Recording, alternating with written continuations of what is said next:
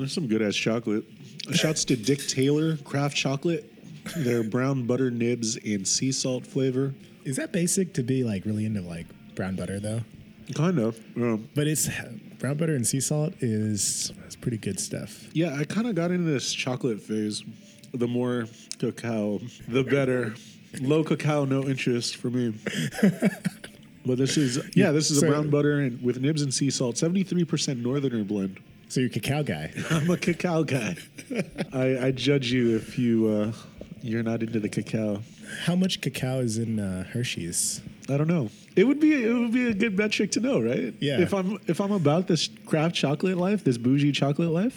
I like how you're about it and not dismissive about it. You're not just like, nah, I don't fuck with that shit. What, Hershey's? Hershey's. Well, I need a baseline. But anyways, it's Conversating, episode 7. Today on the podcast, we have Kayla Jones. Yeah, really excited to have her on the podcast today.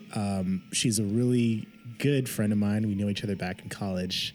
But she's a commercial designer, an artist, and an absolute workaholic. In this episode, we talk about this idea of creating artwork and life balance and the process of shaping your identity through all of that. I'm a queer woman of color, so oftentimes capitalism is not accounting for me or like actively stomping on my face. Mm-hmm. And it's like, how do I counteract that and still get paid and still make dope work? It's a lot of hoops, but you can get through them. Also in the conversation, we talk about the importance of representation. We can see that happening today with Black Panther, and we go into ideas of self-care, such as the importance of eating well and making sure you have high-quality face masks to indulge in. Lots of them. We also just want to take a moment to shout out all of our listeners so far, especially the two of you in the United Kingdom and Japan. We really appreciate that. I didn't know our moms were in the UK and Japan. You know, my mom went out for milk the other day. Oh. And she must have gone to the UK. Oh, okay. And that's why she came back with an accent. Yes. So for all you guys, we really appreciate the support. If you know anyone else that might be interested in this, make sure to download the SoundCloud app and follow us. So, Patrick. What's up? 2 words. Uh-huh. Wakanda forever. Come on, y'all. I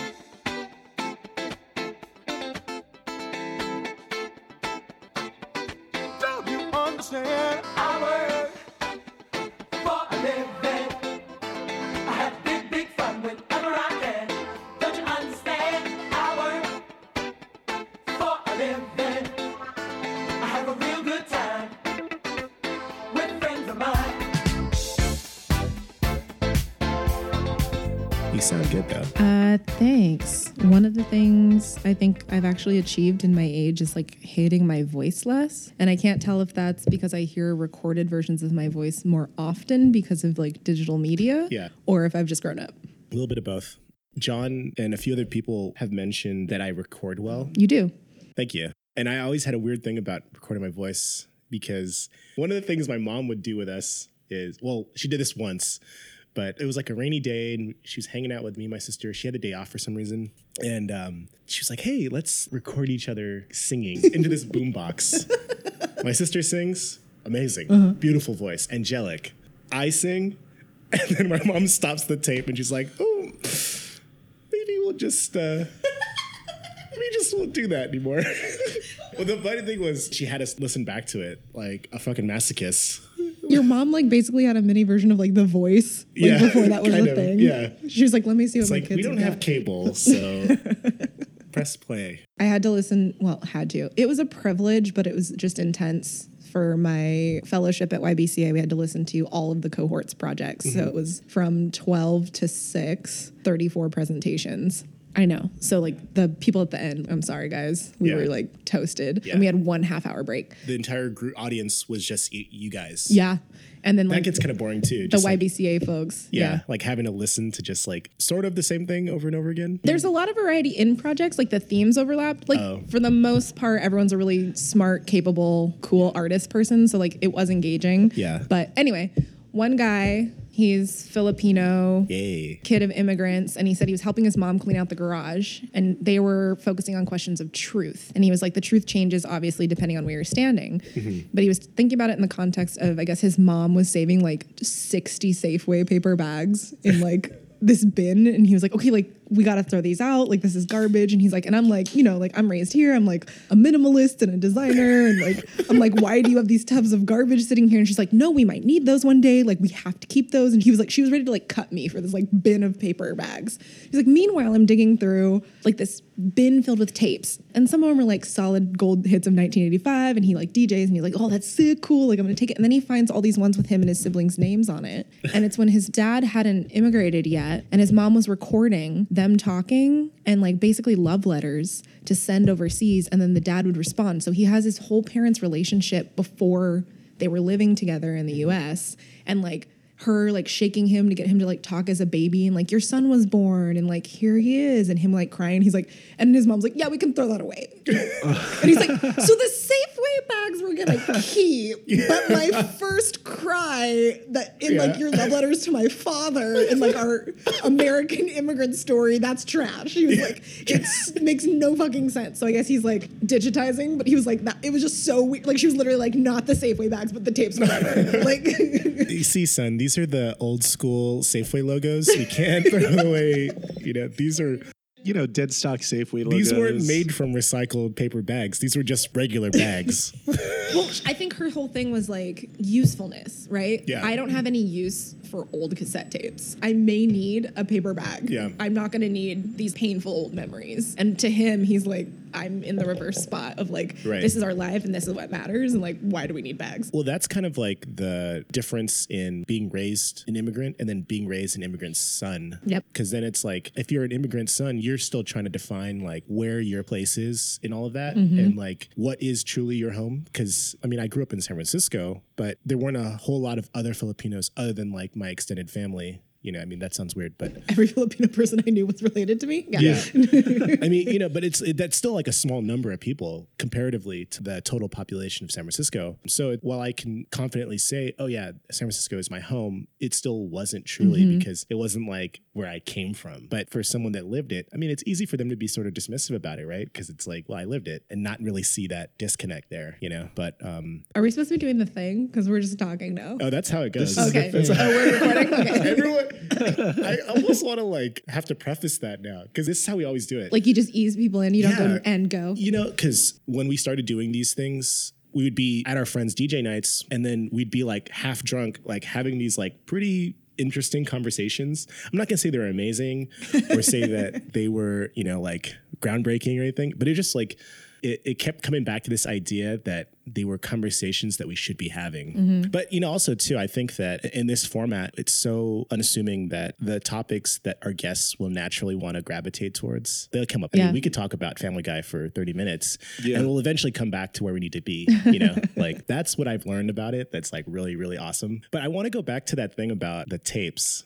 I feel like that's a format that is perfect for that sort of thing. Because, you know, like, his dad probably didn't have a tape player or, like, a VCR in the Philippines, you know, and, like, VHS tapes they were probably a shit ton to ship to the Philippines back then, too. So just sending, like, and a camcorder and, like, all of the things that were needed to make film, which we kind of take for granted now because it's on everyone's phone. Right. So it was a low cost, easy way to do something that was more than writing. Right. And I mean, I think in that era, you're sort of past writing a handwritten letter. Right. Or not you, but they were in that time. So that's just really interesting. And how it kind of goes back to, like, the present day. And she's like, that was nothing. That was just, like, an idea I had. Or not even, like, an idea I had. It just happened. That's like when your mom tried to make you sing and then decided she didn't want to hear it anymore. Yes. We don't have to go there. Do you think their original intent was to document? I think it was, probably a phone call. Because if we're talking late 80s, I think this isn't my story to tell. Sure. So this is all speculation. Sure. A phone call probably cost a lot. Remember long distance? Sure. Long distance was an extra charge we used to have. Yeah. To the Philippines was probably cost prohibitive. Uh-huh. And I think the recording let her actually do something more visceral than, like, a handwritten letter. It was, here's the sound of my voice. Here's the sound of our kids, like. I think that feels a little different. Yeah. When you can't speak on the phone, it kind of was making up for that. Yeah. But yeah. It's kind of innate though, right? Like it's not, she wouldn't necessarily use the words documenting or like, yeah, or anything like that. I think it's more so just like, how do I get this message to someone? Which is a very common problem for creatives though too, right? Mm-hmm. It's just how do you get that message across to somebody? Well, I think about that in terms of oftentimes if you're a creative, you work in a few different media, right? And mm-hmm. everything going digital, having a phone at our disposal, having the internet, being able to upload things to SoundCloud or YouTube. There is this question of what is the right medium for this message or this conversation or this work, because it often can exist throughout several. I think our work as discerning creatives is to determine which one has the most impact, but it might not stop there. Right. And so, yeah, I can see her being like, it needs to have like the human sound of my voice, right? So yeah. It needs to be more than writing, but it also still has to be like practical in a sense. Yeah. You know, when I started making like little mixes, I stumbled upon tapes of my mom recording, trying to get me to talk. Mm-hmm. It's just like 20 minutes of her going, say mama, say dada, you know, like. Did you just put a sick beat behind that? No. I can see like a really cool. Yeah. Say mama. Why? Say dada. I don't know where those tapes are anymore. And it wasn't until you talked about this story that I just remembered, oh shit, my mom did the same thing. Look under the Wawa bags. I know. Yeah. Exactly. But see, I think it's a possibility somewhere in like a move, my mom might have tossed them. So, oh yeah. Yeah. I'm just wondering, did she forget she did this? Or, and this is obviously a conversation I have to have with my mother, but hi mom. But where you put those tapes, ma? You didn't know you were recording a genius. No, she did. That's why she spent 20 minutes. It was actually front and back, and you recorded at the slow speed, so 60 minutes. No, but I was wondering about that because I can imagine today my mom having the same reaction. Oh, those are just old tapes. You can toss them out. I'm wondering if when you get older, do you lose that sense? Do you lose that magic a little bit? Yeah. I think I can't speak for the older generation about like what matters or what becomes nostalgic. Yeah. But there is an interesting thing, especially as like, I feel like trend loops start to get smaller and smaller and smaller, where it's like analog comes back and it's hip again, right? So like the resurgence of like instant film is a major one where everyone was like, film is dead, particularly Polaroid. We're never gonna like want to use this again. We're not even gonna make it anymore. And then suddenly it becomes really hip and cool and everyone wants an Instax camera, a Polaroid camera. And like, that's something that's back in a big way. Right. And I think about when Instagram first launched, and one of the reasons I was a really slow adopter is the main thing was like filters to make your photos look vintage.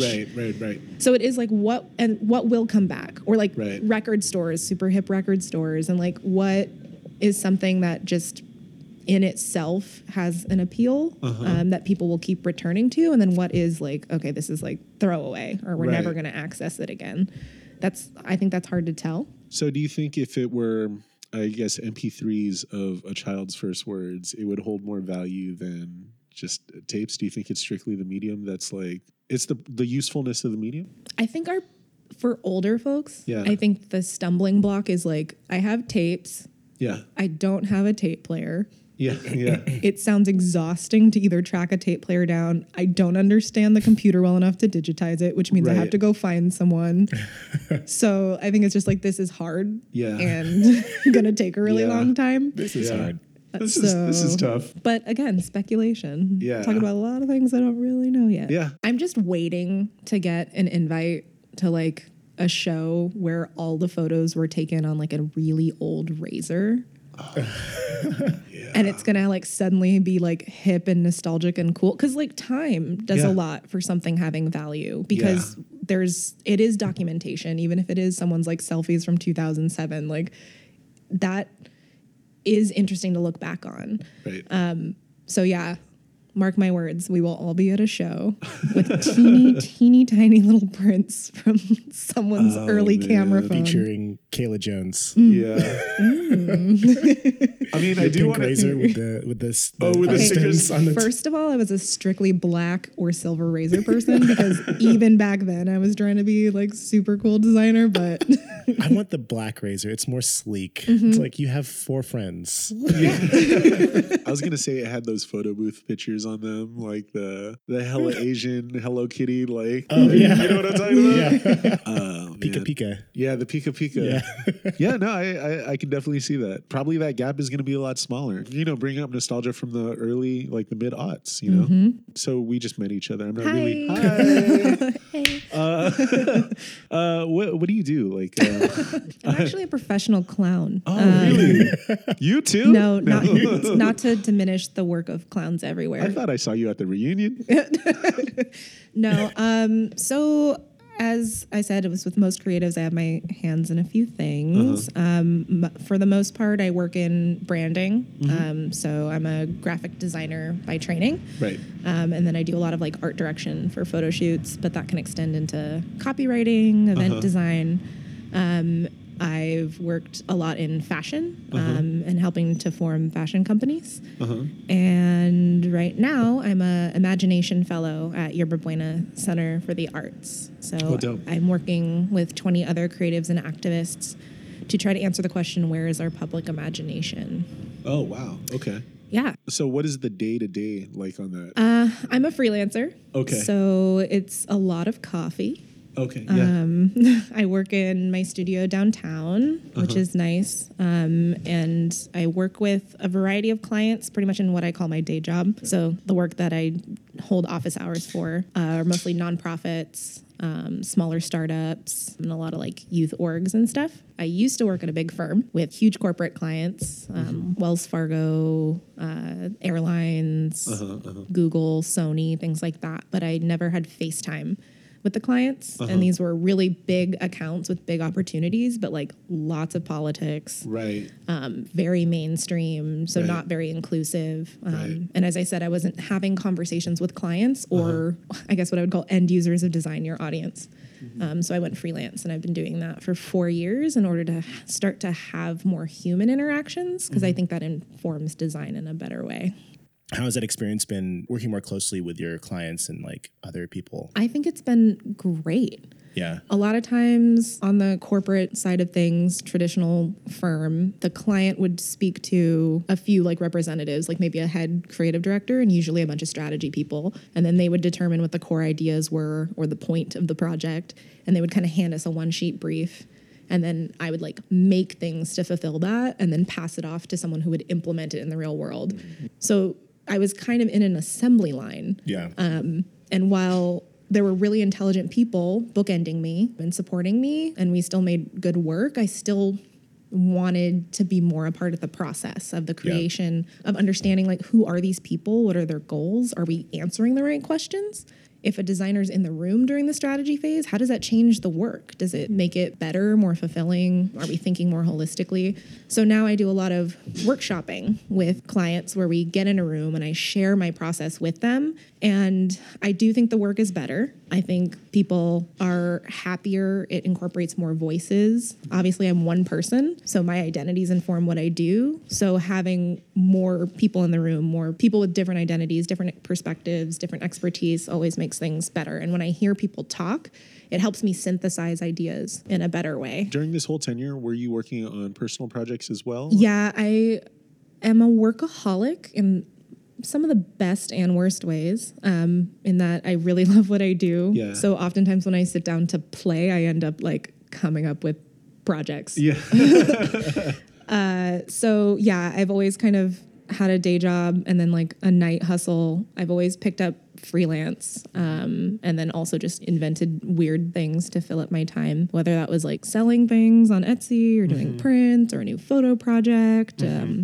I'm really bad at leisure time, or I'm really good at filling leisure time. Yeah, with work. Yes. Yeah. But it's hard because some of it is play. Yeah, I don't know how to leisure well. Yeah, I've actually, one of my goals as I move into my 30s is to actually find activities that aren't projects, that are actual leisure. Yeah. So I've been trying to make lists because my body is my tool. Yeah. Right. Yeah. So if I'm running it nonstop, I'm going to erode my tool a lot quicker, and then I won't be able to do what I love. So it's how do I take care of that, and understanding that even taking care of myself, like feeding myself, taking a long bath, taking a walk, those are face in masks. Service. Tons of face masks. Yes. Yes. You got to do like 40 face masks a week to just like cover up the like botched pores of your soul. Yeah. So, but when I feed that, I'm feeding my tool, and then that aids the work too. And right. that understanding, because before it'd be like, oh, if I take a break, or like if I just lay in bed and watch Netflix, I didn't get anything done. Oh, I didn't like better myself as an artist. It's like, no, you're a better artist because you rested. Yeah. So it is actually in service to the rest of the process. Yeah. So you're giving yourself FOMO. Totally. Fear of missing out on yourself. That's so millennial of you. Yeah, that's very meta. That's very self-FOMO. I'm so afraid. Yeah. Oh, yeah. Is that a cry for help? I think it's just like the rallying cry post-2016. Yeah, I'm so afraid. Oh, of what? Man. It all. Yeah. Where is this going? Are you pretty good at leisure, Patrick? That's a good question. I wasn't until recently. I also was working for a big client last year in a contract basis. But then after that was done, I told myself that I wanted to kind of like pivot my career a little bit back towards the things I started doing 6-7 years ago. But then I ended up actually doing nothing for like the rest of that year. So that was from like September until January of this year. I pretty much just kind of like sat around, like read a lot, did nothing. And I hated myself for it. And I just thought like, you know, I'm not getting anywhere. And like I said, I was going to book these shoots and like, you know, be in my studio all the time and like working on the printers and blah, blah, blah. And I didn't do any of it. And I just thought like, this is it. My life's over. It's never going to happen. I've totally failed at everything. Like it was pretty dark. It was really dark. I'm washed up. Yeah. Yeah. But then I got started this year and I realized that I was able to just hit the ground running. And I've, you know, not to go too deep into it, but I found like people I wanted to work with, clients that I'm more aligned with, collaborating with folks that I'm, you know, excited to collaborate with. And I think it was due to that time I spent. Because even though like I wasn't always working on something that was important to me, I'd essentially been running with a full schedule since my early 20s. And so to just have like 4 or 5 months where just like, okay, like I don't have to work. Thankfully, I have a little bit of money. And it just allowed me to just kind of like replenish, but also like refocus. And because I think that sometimes, especially people in our age group, we worry a lot about things that we can't control. Right. And so to like give myself the opportunity to not worry about anything, it reminded me of like what is important to me. Yeah. You know, and I'm still figuring that out. You know, I think we're all still figuring it out, but I have energy now to like reach for that. I think it takes stepping outside of the hustle for a minute to reevaluate the value of the hustle. Mm-hmm. I think for our age group, particularly when we're seeing what everyone else is doing on social media constantly, there's this idea that like every second I'm not grinding is a waste, or like I'm failing at like achieving my dreams because I'm not like working 24/7 and traveling and hanging out with my friends and starting something new and being politically active.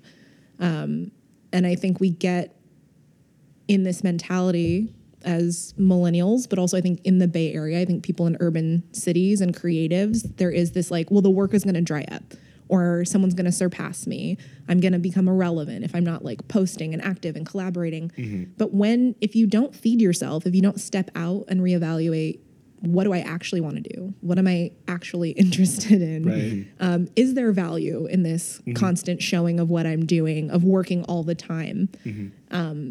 And I think you have to get that perspective, and then you can always dive back in. The hustle will be there. It's been there since the beginning of time. It'll continue to be there, and you got to feed yourself. That's real. But if you bring it up a lot. But if you do, I'm a freelancer. I'm always like, where's my money coming from? But if you have the comfort, if you have a flush month, or you have a supportive partner, or you've got, I don't know, some really cheap rent somewhere, like, and you can take a step back and be like, why am I actually grinding myself this hard? Mm-hmm. That's a really good question to keep asking. Yeah, there's this idea of, that was similar to what you were talking about earlier, but your art and life being like one and the same, you know, like, so that there's really no boundaries between the two. But somehow I think what's lesser talked about is that balance between those two things. You know, I'm a photographer, and when I was younger, I was very drawn to like this group of New York photographers. Mm-hmm. And I remember seeing all their retrospectives as I got older, and basically they were all like horrible husbands and fathers. And it was just like, it was such a weird thing, because it's like clearly they had no, you know, their art and life balance was not terrible. Yeah, it was terrible. And we sell people the idea that like either you're going to be like tragically depressed, because we have this idea that tragic, depressed artist creates from pain, and that's real, mm-hmm. or you're going to be poor forever, but you'll be making something that matters. Yeah. I don't subscribe to those things though. No, but there's also this idea that, and this is definitely gendered, I'm going to have to say that, this idea that a man, if his work is brilliant, can be garbage at everything else in life. Yeah. Like you can be a terrible husband, horrible father, crazy alcoholic, but if like the work is good, we'll still be like, he was a genius. Yeah. It's like, but he was mean. Yeah. Like he beat people, or you know, he like didn't help anybody out. Right. And it's like, where do we factor in, I guess, kindness, contributions, mm-hmm. like social responsibility? So what you're saying is it's not just about having a personal art and life balance, but it's how your art and life separately together influence the world around you, right? Yeah, I think we're set up to worship that old model, right? Yeah. And I think we're beginning to question, because we're really deep into, I think as a generation, as a cultural conversation at this time of shift, identity politics, right? And responsibility to each other and inclusivity and trying to grow and be better allies as human beings in like so many different spheres, right? And then you look at these heroes and we say, oh, wow, like they may have made really beautiful painting or really great films at the time, but did that further this conversation that like actually affects my health or the health of the people I care about? Mm-hmm. Is there a way to marry really dope, genius artwork that also furthers a conversation, that also includes other people, that fulfills not just me, but my community? Because if I make something really beautiful and all it serves is myself and hangs on a wall, like I kind of don't care anymore. Right. Like, it's like, oh, that's cool. Yeah. But I also, I'm looking to see that die a little bit. Mm-hmm. If that makes sense? No, that totally does. Is that something that you're trying to accomplish at YBCA? Yeah. So one of the reasons I signed up for, I had to write an essay, auditioned for. One of the reasons I was interested in this fellowship is so much of my work is solitary. Yeah. I work for myself. I'm usually the design expert in the room. I'm with clients. Mm-hmm. So having a sense of community was really important, working with other creatives, other activists to think about how art can be more useful or how culture can influence change politically and socially, which is, I think, the stance that YBCA is positioning themselves at as an art center is like, how do we become a catalyst to use these tools and this language to actually create change? That's something that I feel like I'm always working towards in my work. And yeah, like I said, like I am always worried, like, where's my money coming from? Right. Like, that's one piece, but it's like, can I get paid to do work that's also in service of contributing to larger social change that isn't actively destructive to the identities that I am? I'm a queer woman of color, so oftentimes capitalism is not accounting for me or like actively stomping on my face. And it's like, how do I counteract that and still get paid and still make dope work? Yeah. So a lot of hoops to it's a lot of hoops, but you can get through them. Yeah. How's it been so far? I'm doing pretty good. I feel good about it.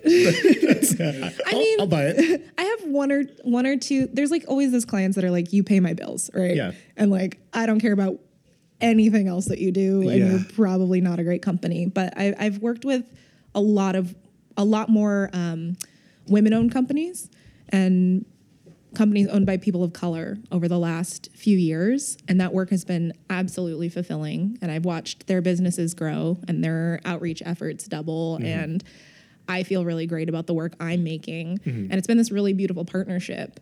And I think there's a lot of people who are shifting as we're seeing more people who have been left out of conversations get into positions of leadership and making conscious choices, that the conversation is starting to change. So like things I would have pitched at my old firm or like in a room full of white men where they're like, I don't know, this seems a little much. And I can watch everyone get uncomfortable. If I'm sitting in this like group and like everyone's like a lady or like a person of color and they're like, yeah, rad, let's do that. No, we agree. This should definitely be diverse, you know, like that feels better.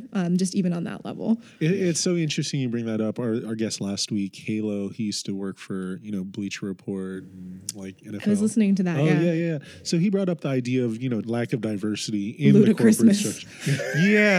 I have PTSD by association just from hearing about Ludicrousness. Yeah. Exactly. And so it's kind of refreshing to hear you come in and seeing, you're noticing a shift in the paradigm where. Well, and that, but that's also like, I am actively choosing clients, right? That like either align with my personal politics or like have sought me out because they know who I am. And that's like a privilege and a gift that I've had to like work towards. And it's been like through word of mouth, but I'm also seeing more opportunities. I mean, I think I was talking, we had coffee, Patrick, and I was talking to you. It's been really cool through both technology and I think where we're at socially to see all these independent magazines and collectives. My sister's a part of a really cool collective in New York, all these independent art shows, t-shirt brands where they're like people of color, queer folks, owning them, producing them, putting them out in the world and consuming them. Everything feels really ripe, I guess, right now. Is this something you feel is just kind of isolated to progressive cities like the Bay Area or New York, or do you see it happening elsewhere? I think those are epicenters. But the internet helps sort of smooth that out a lot, right? Yeah. Because you can follow someone's art group that's in Wichita and be completely on the level with them because that platform kind of like evens that out for you. But so it's like minds being able to find like minds just because of the facility and through technology. But I think to your point about just the sake of just creating something to create it, even if it's only serving like a small section of or a very small community, it's important to have those markers for other groups in a similar vein to fall back on and be like, hey, they're doing that.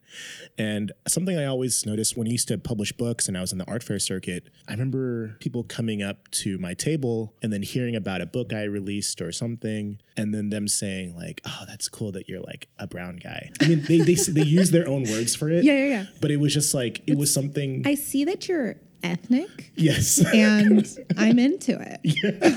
That was one of them. To go back to this whole struggle of being an artist and all that, a lot of these people that I interacted with in that time, it was like they were struggling and they just wanted to find someone else that was struggling and then just be like, we're good, you know? And then that was enough to like the next fair, which was like a few months later, and be like, hey, we're still good. We're still good. Visibility is really important. Yeah. And yeah.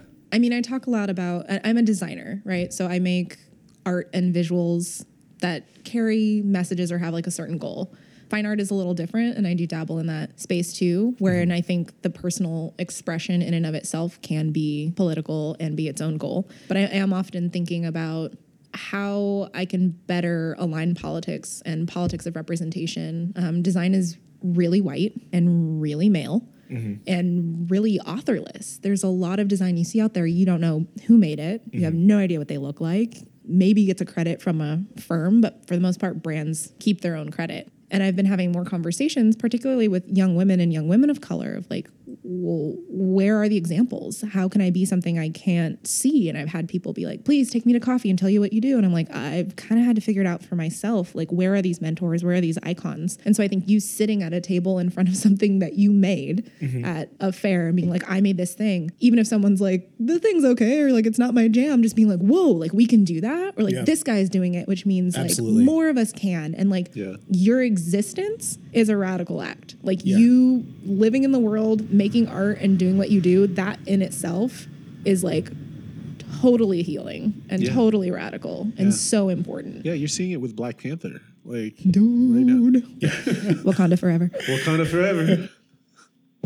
We all just made X motions. So sorry. You can't see that on the podcast. But you felt it. You felt it. In your heart. Yeah. If the idea is that representation matters, how do you shine a spotlight on designers? That's an interesting question. I think I go back and forth because I think there's some people who have like a style, right? And you can say like, that is definitely something that Kayla made. Sure. And that's kind of a stamp of authorship. There's also this idea that good design should be invisible, right? Like you shouldn't call attention to the hand that made it, or you should be calling attention to something more important like the message. Interesting. So there's that. Yeah. And that does need to happen at times. And then there's this like liminal space that I'm exploring more and more, where it's design almost as art object or the message of it having to contain a piece of who made it and that being part of the impact. So I've been trying to think to myself, like, so much of design comes from a European standard. Sans serif faces are the most beautiful. Lots of white space. This is how we do photography. This is how we do layout. Right. When you look at countries of color, communities of color. Like you look at design coming out of like India. Okay. Not huge on white space, tons of color, fonts with flavor, all these kinds of things. And we look at that as lower level design. Why?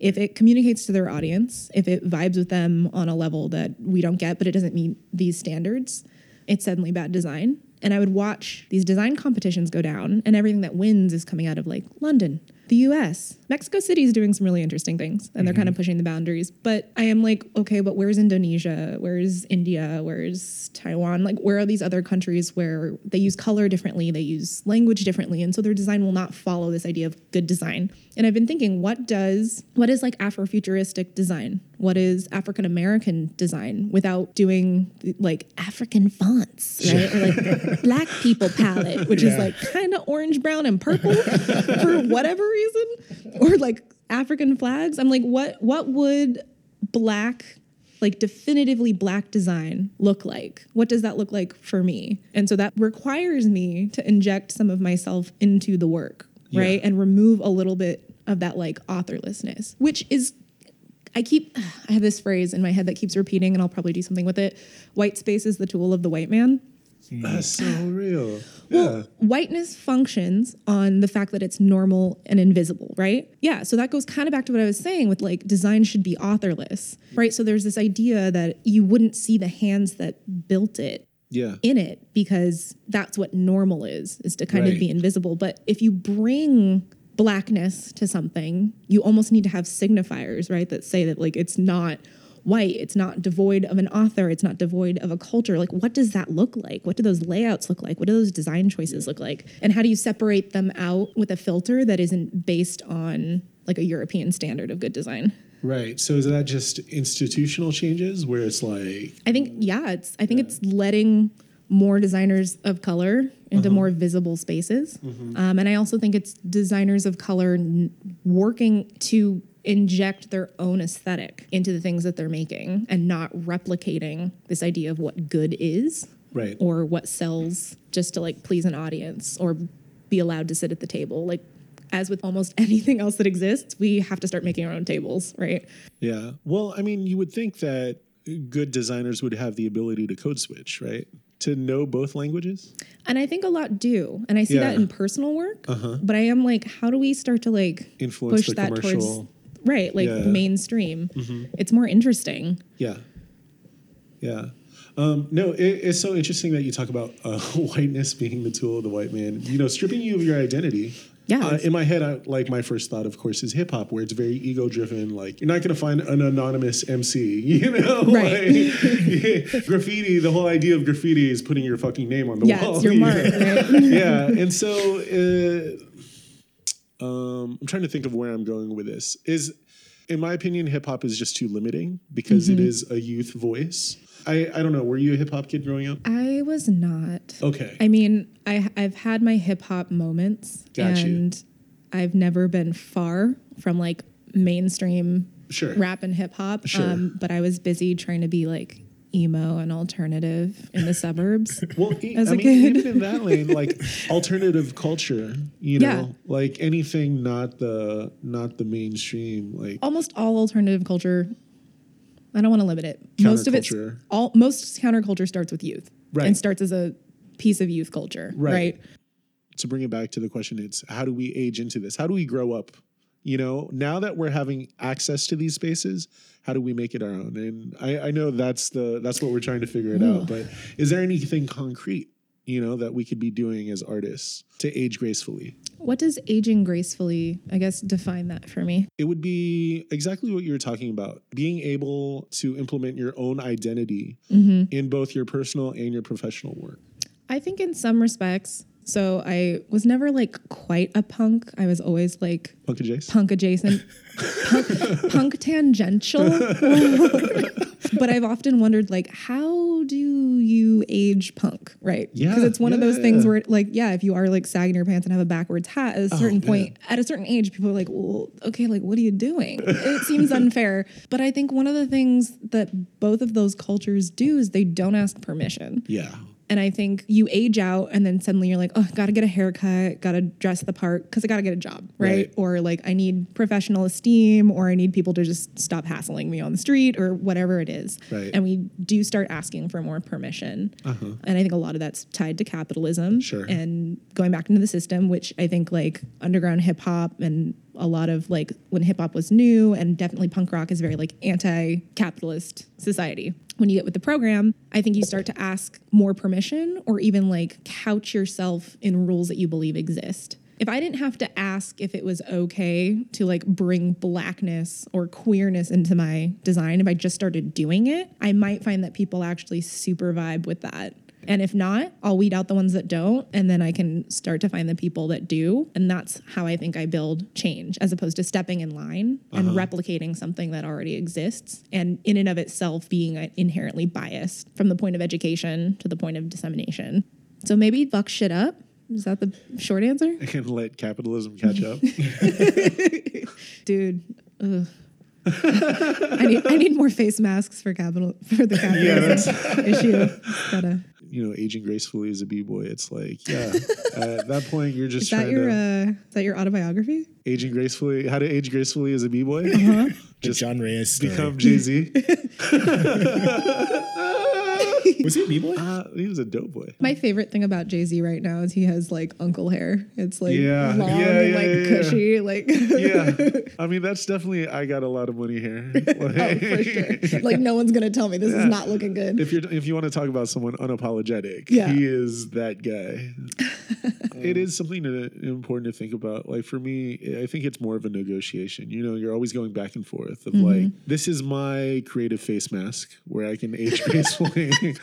You know, and then here's what I do for the check, you know. And and I guess I can't put down the idea. Can you do both? Yeah, I think, you know, part of that youth culture is the concept of selling out. And totally. You know, and you kind of have to let go of that when you have to take care of, you know, practical things to exist in a capitalist culture. You know, like you have to pay rent. You know, you can't pay rent on your rep. No. Well, I think this goes back to the whole self-care thing. As we continue to grow and the world is still rapidly changing, we still have to remain solid in who we are. Mm-hmm. You know, like what are our principles? How do my principles change as I get older? Mm-hmm. You know, and I've taken to that by journaling, actually. Just sort of like having unfiltered thoughts stream out of me, because those may never manifest themselves as projects or as work. And sometimes it just might sound kind of whiny, but I think it's like, I need that, you know, to like understand. And I did that a lot when I wasn't working, you know, because it was just like, you need to know where you stand in a way. I think constantly knowing where you stand allows you to age more gracefully in anything you do. Yeah. Mm-hmm. You know, I mean, it seems simple, but I think that's a start. If we wrap ourselves up too much with the things that are around us, which is needed, you may lose yourself in that. We spend a lot of time looking at ourselves through the lens of the external. Right. And I think a lot of that's social media. I don't want to sound like an old person that's like, well, all these kids with their selfies, because I think selfies are awesome. But we do, right? It's like so much of what we do now is observed in some capacity, even if we're not ourselves posting it. And so there is this observing self that is looking to either others for approval or critique.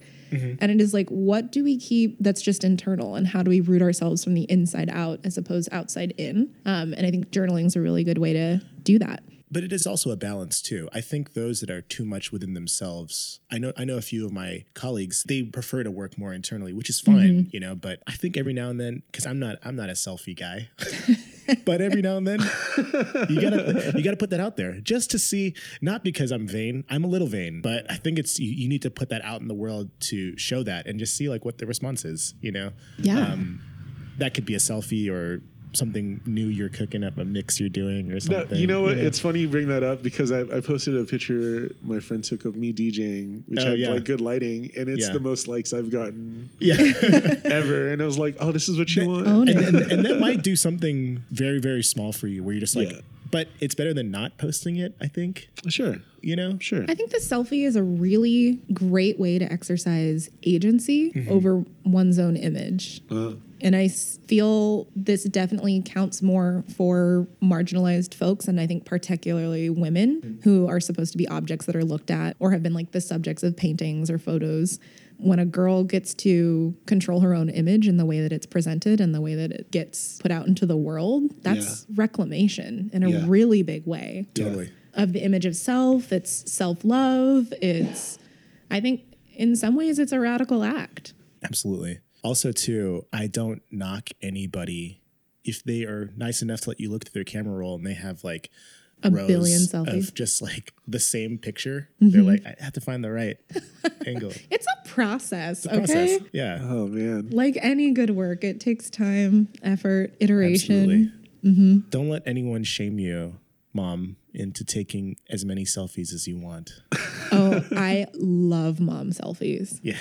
Because it's a little bit different. Like our generation's very much like, I found my light and my angle and my background. And moms are like, here I am.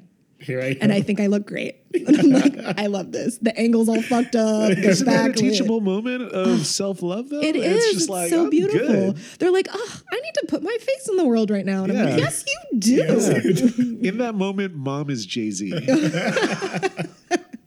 No, that's really dope. You bringing that up, I'm just like, oh shit! Like, you know, opening up your camera roll, that's pretty vulnerable. Like, a lot of explanations. Are you a swiper? Are you just swiping? No. What's going on? I have more decorum than that. Okay. Yeah. But my mom, though, I'm sorry, I'm going in on my moms right now, but Hi, mom. So I take a lot of pictures of my niece. Yep. Beautiful child. Yeah. Gorgeous. My mom would be like, oh, show me some pictures of Marley. And so she'll like open my phone. I didn't tell her there's more photos, but she just starts swiping. Oh. And I'm like, whoa, hey, what are you doing? And she's like, oh, geez, I'm sorry. With the low-key attitude. Yeah, it's more like I'm trying to protect you from some stuff you don't want to see. Don't put that idea in her head. She is listening. She is really listening. Our moms are our only listeners. Yeah. That's not true. There's at least four. Four mothers? Four other mothers listening? We're the outlet for mothers to see what their creative children are doing. It's great. Unnecessary work. Yeah. Did you go talk about like what you're doing in your personal projects right now? I don't think we touched on that. What am I doing in my personal projects? I feel like art has always been therapy, right? Okay. Like it's a really good way to like work out what you're feeling. But I've been more conscious about creating, I think, just for the sake of myself. Because again, as a designer, I'm often creating in service to others or someone else's message. So a couple of things I've done. I opened like a teeny tiny little shop online for like one-off stuff. I made this set of affirmation cards, particularly for Black women, women of color, queer folks. Yeah.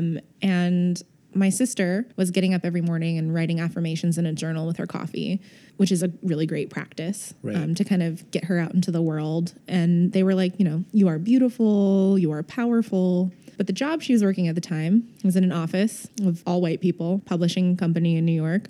She was the only person who was of any size as well. And in case you don't know, my sister, Jasmine Jones, has neon orange hair and dresses as what she has taken as a compliment. One of my friends said she looks like an adult Rugrat. So she's very, very much her own person. Love you, Jazz. And she was getting annihilated by how much energy, strength, effort, and decorum it took to go through her job every day with all the microaggressions and education that had to happen. And so I was like, what would it look like to create affirmations for her, for people that literally have to put on armor to walk out the door and imagine themselves into a thriving existence? And so more than just you are beautiful, you are capable, these cards are like, you don't owe anyone an explanation of your identity today. That's okay. Yeah. You know, you deserve to maximize your sleigh. No one can dull your shine. So they're a little bit more specific. And I've sold quite a few of those. And I'm watching teachers and social workers and therapists use them, particularly with youth. People give them to friends. And that's been really great. And like T-shirts, I've got tote bags and stuff coming. And then another thing I started is kind of some just amateur still life photography of like things in my house, setting up and shooting in a window with colored paper. And I'll spend hours just arranging and playing with my camera, but they've started to become almost a visual journal of ideas, which has been an interesting practice. And that might turn into a zine, but again, trying to not make things into projects that are leisure. Right. Really bad at it, but getting better. Anyway, that zine drop it. No. We'll post a link in the info below. Cool. Yeah. No, I'm pretty bad. I'm trying to relearn how to just do shit for fun. And yeah. That whole balance is something I'm trying to figure out, especially since everything that I do for fun eventually becomes work. You know, yes. I've fallen into that pattern, which is, you know, that's just a cue that I got to find something else to do that's fun. Yeah, I feel last year I had kind of this question that kept popping up and I was like, ooh, something's wrong here if you keep asking this. It was like, but it's not billable hours, or like, how do we make it billable hours? Yeah. And I was like, okay, one, you're not a lawyer, so like chill out. And then two, like, what is this scarcity mindset? This idea that like the work's going to dry up, the money's going to go away. I don't have enough money to not do this. Like where is that coming from? And exploring that a little bit more and then getting realistic about it, because I definitely was doing that. Like, well, how can this become work? Yeah. Yeah. Or is it work? And if it's not work, does that lessen its value? Yeah, does that invalidate it? Right. Yeah, and that's something Halo talked about last week when he was talking about distortion of static, which was huge for and influential for people like me and Patrick. But hearing him talk about it, he had those questions like, because we weren't making money off it, does it invalidate the work we did? And, you know, I think a lot of it's tied to what we were talking about earlier with capitalism, just because everything functions around what we're able to buy. And I mean, I pitched a project. I think that actually we'll see the light of day. I think it'll be part of the YBCA show in June, which is just a healing space, like actually just a space for people to come in and put down the outside world, particularly put down any oppression or like the pressure of capitalism, and just replenish. And one of the questions someone asked me in critique was, how does this scale? Whoa. And I was like, it doesn't, and it's not supposed to. And but how does it make money? How do you replicate it? And I was like, whoa, like that is a question that we jump to very quickly. Yeah. And for good reason, obviously, right? We all could use a little more change in our pockets to live our lives. But in pitching an idea that was purely just for people to rest, the first question was like, but like why, like what's the worth of it? Why would we do that if it doesn't scale? And I was taken aback, like, whoa. But I mean, I do that to myself in my own work, right? So like, do we stop thinking about how something scales as its measure of value? Yes. So what is your response to that? I believe in conversations as a place for education, but not at my own expense. Gotcha. So I did some blinking and then I said, I'll think about that. And I kind of don't think that's the point. Gotcha. And I kind of left it at that. Because if I gave you the whole rundown and explained that it was something where people are supposed to rest and that's where you went instantly, I also don't know if we're on the same page. Yeah, they're not doing the work, you know. And it's not for them, maybe, you know. Probably wasn't. Is there anything you want to plug or anything we should be on the lookout for? I'm so bad at this part. Really? I'm trying to get better. Do you do a lot of podcasts? Is this a conversation that you have often? This is a conversation I have often. I don't do a lot of like public facing things as myself. Yeah. And I'm trying to get more comfortable with that because of some of the things we talked about earlier about me recognizing that young people and other designers of color and women of color and queer people needed to see me to know that, you know, fam out here. Yeah. Fam doing this. We got you. We got you. And I also think where I'm moving in my work is going to be more informed by my voice and who I am. Right. I have done like talks with a lot of youth. I went and spoke to some young people at Baycat a while ago. Oh, okay. Yeah. Which was awesome. And that's a really great program about branding and how branding gets messages out, which was really fun because usually when I talk to people like that, it's more client facing. And we're talking about like, for example, Apple does this or like Starbucks does that. But instead we talked about relevant differentiation between Beyoncé and Solange. Nice. Yeah. Which relevant differentiation is offering something or answering a question that consumers have. So like, I want a musical artist. That's awesome. Or in the case of like Lyft or Uber, I need to get somewhere and taxis aren't helping me out, but doing it in a way that's relevant to the audience and different from your competitors. Right. So we talked about how Beyoncé and Solange are in the same field, but there's huge differences in, like, their visual presentation and their sonic sound and, like, the kinds of venues they play versus, like, stadiums or museums, and how two people from one family are both doing something that's super sick and very awesome and talking about representations of Black womanhood in ways that feel distinctly authentic to who they are and themselves. So that was really fun. I'm going to be on a panel March 6th in Oakland. I'm going to get this wrong. We'll have the link in the bio. Yeah. I'll be talking about some of the kind of the things we talked about here with two other folks, all working women artists of color, kind of discussing process, how to combine your day job with your night hustle and your passion and those kinds of things. But yeah, see, this is why I'm bad at this, because I'm like, I'm going to be here, I think, doing something, I think. Well, this is part of the process. Hey. Yeah. That's what happens when you got a million hustles going on. So many hustles. So many hustles. Little time. So many hustles, so little face masks. No, so many face masks. Well, thank you so much for being on our show. Yes, thank you. Yeah. Thank you for having me. Yeah. This is really fun. Yay. We can finally put these X's down. Oh, shit.